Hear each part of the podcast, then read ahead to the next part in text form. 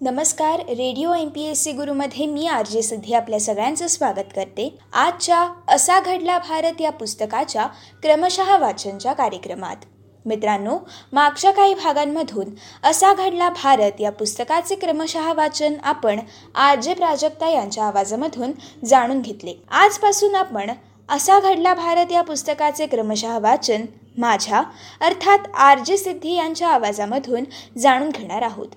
चला तर जाणून घेऊयात आजच्या भागातील असा घडला भारत या पुस्तकाच्या क्रमशः वाचनमधील आजचा भाग. आज आपण निजामशाही आणि सरंजामी व्यवस्थेला आव्हान देऊ पाहणारा तेलंगणातील शेतकऱ्यांचा मुक्तिलढा कसा संपुष्टात आला याविषयीची सविस्तर माहिती आजच्या भागामधून आपण जाणून घेणार आहोत. हैदराबाद संस्थान निजामशाहीच्या विळख्यामधून मुक्त करणं आणि तिथल्या शेतकऱ्यांची सरंजामी व्यवस्थेच्या जोडखातून मुक्तता करणं या दुहेरी उद्देशाने भारतीय कम्युनिस्ट पक्षानं स्वतंत्रपूर्व काळापासून तेलंगणा भागात जो शेतकऱ्यांचा सशस्त्र लढा उभा केला होता तो ऐतिहासिक लढा एकतीस ऑक्टोबर एकोणीसशे एकावन्न रोजी संपुष्टात आला.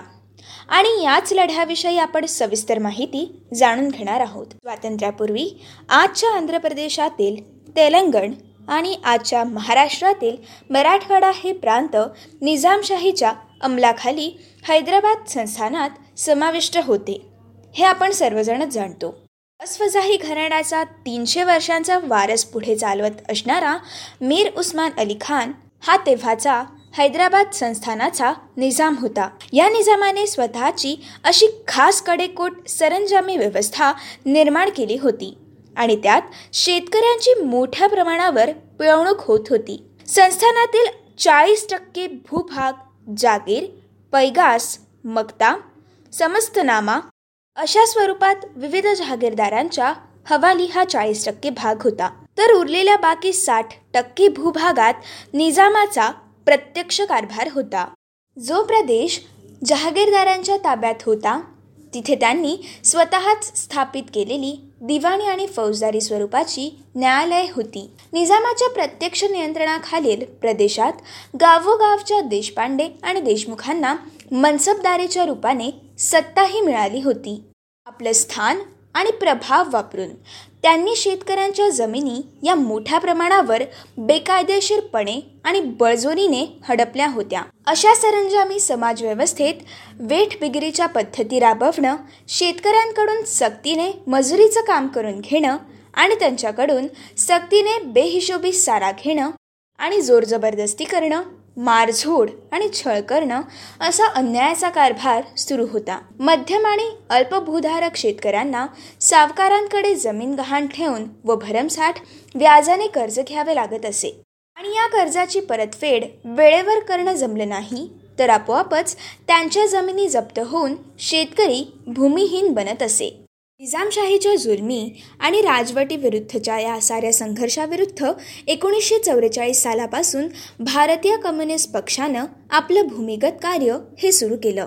आणि अगदी थोड्याच अवधीत युवक विद्यार्थी आणि शेतकरी यांचा कम्युनिस्ट पक्षाला पाठिंबा देखील मिळाला. चार जुलै एकोणीसशे शेहेचाळीस रोजी वारांगण जिल्ह्यातील कांदिवेंडी गावातल्या एका घटनेने या संघर्षाची पहिली ठिणगी पडली होती. डोड्डी कुमरय्या व मल्लया या स्थानिक नेत्यांनी विष्णू रामचंद्र रेड्डी या जमीनदाराच्या अन्यायाविरुद्ध शेतमजूर व भूमिहानींचा एक मोर्चा काढला होता. या मोर्चावर रेड्डीच्या गुंडांनी बेछूट गोळीबार केला आणि त्यात हे नेते मृत्युमुखी पडले. या घटनेनंतर जनभोक्ष उसळला आणि कम्युनिस्ट पक्षाचा प्रभाव हा वाढतच गेला.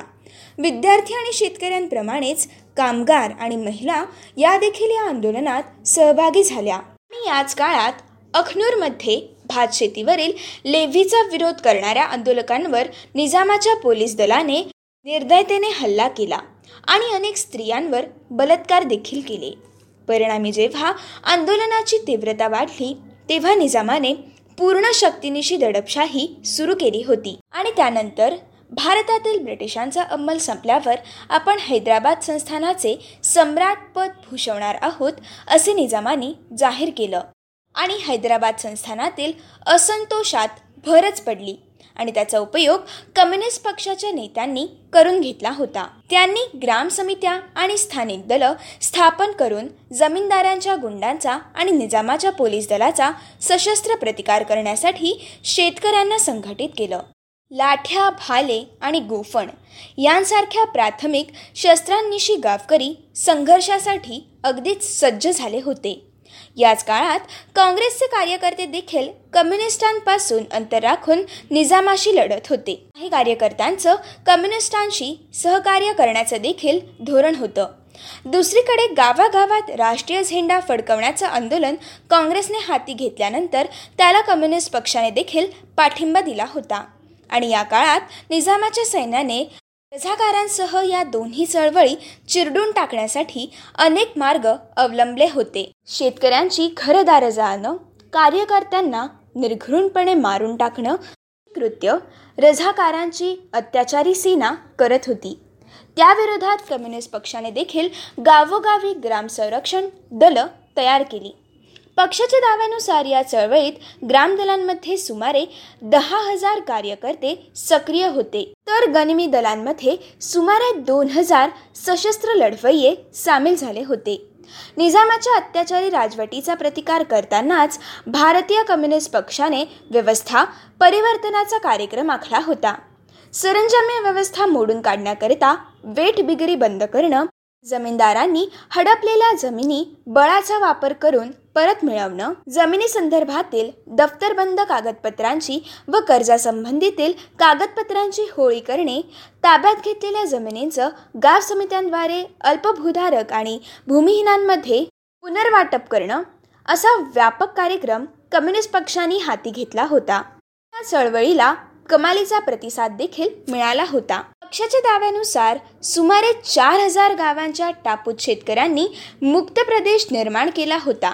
असे देखील म्हटले जाते की त्या काळी या भागात दिवसा निजामाचे राज्य असे. तर रात्री कम्युनिस्टांची समांतर सत्ता ही चालत असे. हा लढा सुरू असतानाच निजामाच्या देशविरोधी कारवाया वाढू लागल्यानंतर केंद्र सरकारने सैन्य कारवाई करण्याचा निर्णय हाती घेतला. आणि सतरा सप्टेंबर एकोणीसशे अठ्ठेचाळीस रोजी निजामाला शरणागती पत्कारणं भाग पडलं. शरणागतीनंतर हैदराबाद संस्थान भारतात विलीन झाल्यानंतर कम्युनिस्टांनी लढा मागे घेऊन संसदीय राजकारणात सामील व्हावं असं आव्हान काँग्रेसने केल्यामुळे पक्षात दोन मतं तयार झाली होती. निजामाच्या सैन्याच्या तुलनेत भारतीय सैन्य सबळ असल्याने सशस्त्र लढा मागे घेऊन व्यवस्था परिवर्तनाचे प्रयत्न इतर मार्गाने करावेत असे श्रीपाद डांगे यांच्यासह काही नेत्यांना वाटत होतं. तर चीनमधील क्रांतीने प्रभावित झालेल्या बी टी रणदिवेंसारख्या नेत्यांनी हा लढा पुढे सुरू ठेवणं त्यांना आवश्यक वाटत होतं. देशातील इतर प्रांतातील शेतकरी शेतमजूर कामगार या लढ्यापासून प्रेरणा घेऊन क्रांतिकारी लढे उभारतील. चळवळ सर्वत्र पसरेल. अशी त्यांची अपेक्षा होती. आणि याच पार्श्वभूमीवर डांगे गटाचा विरोध पत्कारून देखील रणदिवे गटाने लढा सुरू ठेवण्याचा निर्णय पुढे रेटला. जेव्हा हैदराबाद संस्थान भारतात विलीन झाला आणि भारताला इंग्रजांकडून स्वातंत्र्य मिळालं तरी हे स्वतंत्र खरं नव्हे. कारण जामदार भांडवलदार वर्गाच्या जोखडातून जनता ही मुक्त झालेली नाही. नेहरूंसारखे नेते त्यांचंच प्रतिनिधित्व करतात. ही अशी धारणा रणदिवेंसारख्या कम्युनिस्ट नेत्यांची होती. नेहरूंनी देखील एका बाजूला कम्युनिस्ट पक्षाची नरमाईनं धोरण पत्कारलं होतं. तर दुसरीकडे मात्र सशस्त्र लढ्यावर सुरक्षा यंत्रणे करावी कठोर कारवाई करण्याचं तंत्र त्यांनी अवलंबलं होतं. कम्युनिस्ट कार्यकर्त्यांनी गनिमी युद्धतंत्राचा अवलंब केल्यामुळे व जंगल भागात आश्रय घेऊन स्वतःचा बचाव करण्याची नीती अवलंबल्यामुळे कम्युनिस्ट पक्षाच्या या कारवाया मोडून काढणं पोलिसांना सहजी शक्य नव्हतं. मात्र नाममात्र आयुधांनिशी लढू पाहणाऱ्या क्रांतिकारकांचा शस्त्रसज्ज सैन्य दलांसमोर दीर्घकाळ निभाव लागणं हे अगदी कठीणच होतं. एकोणीसशे शेहेचाळीसपासून सुमारे चार हजार कार्यकर्ते मारले गेले होते आणि दहा हजार नेते आणि कार्यकर्ते यांना तुरुंगात डांबण्यात आलं होतं. अखेरच्या टप्प्यात हा लढा क्षीण होऊ लागला होता. तसेच पक्षातील दुहीमुळे देखील लढ्याची ताकद ही विभागली गेली होती. आणि याच पार्श्वभूमीवर एकोणीसशे पन्नासमध्ये पहिल्या सार्वत्रिक निवडणुकांची घोषणा झाली. कम्युनिस्ट पक्षांनी संसदीय राजकारणात सामील व्हावं असं कम्युनिस्ट पक्षांना आवाहन करून राजकर्त्यांनी तुरुंगात खितपत पडलेल्या अनेक कम्युनिस्ट पक्षनेत्यांची सुटका केली. कार्यकर्त्यांवरील खटले मागे घेण्याचे संकेत देखील दिले. त्यामुळे एकवीस ऑक्टोबर एकोणीसशे एक्कावन्न रोजी शस्त्र ठेवण्याचा निर्णय घेतला गेला आणि देशातील पहिला मोठा सशस्त्र लढा हा संपुष्टात आला. एकोणीसशे एकावन्न ते बावन्नच्या लोकसभा निवडणुकीत कम्युनिस्ट पक्ष सहभागी झाला व त्याने या भागातील आपल्या शक्तीचा प्रत्ययही आणून दाखवला. तेलंगण भागात एकही कम्युनिस्ट पक्ष राहू देणार नाही.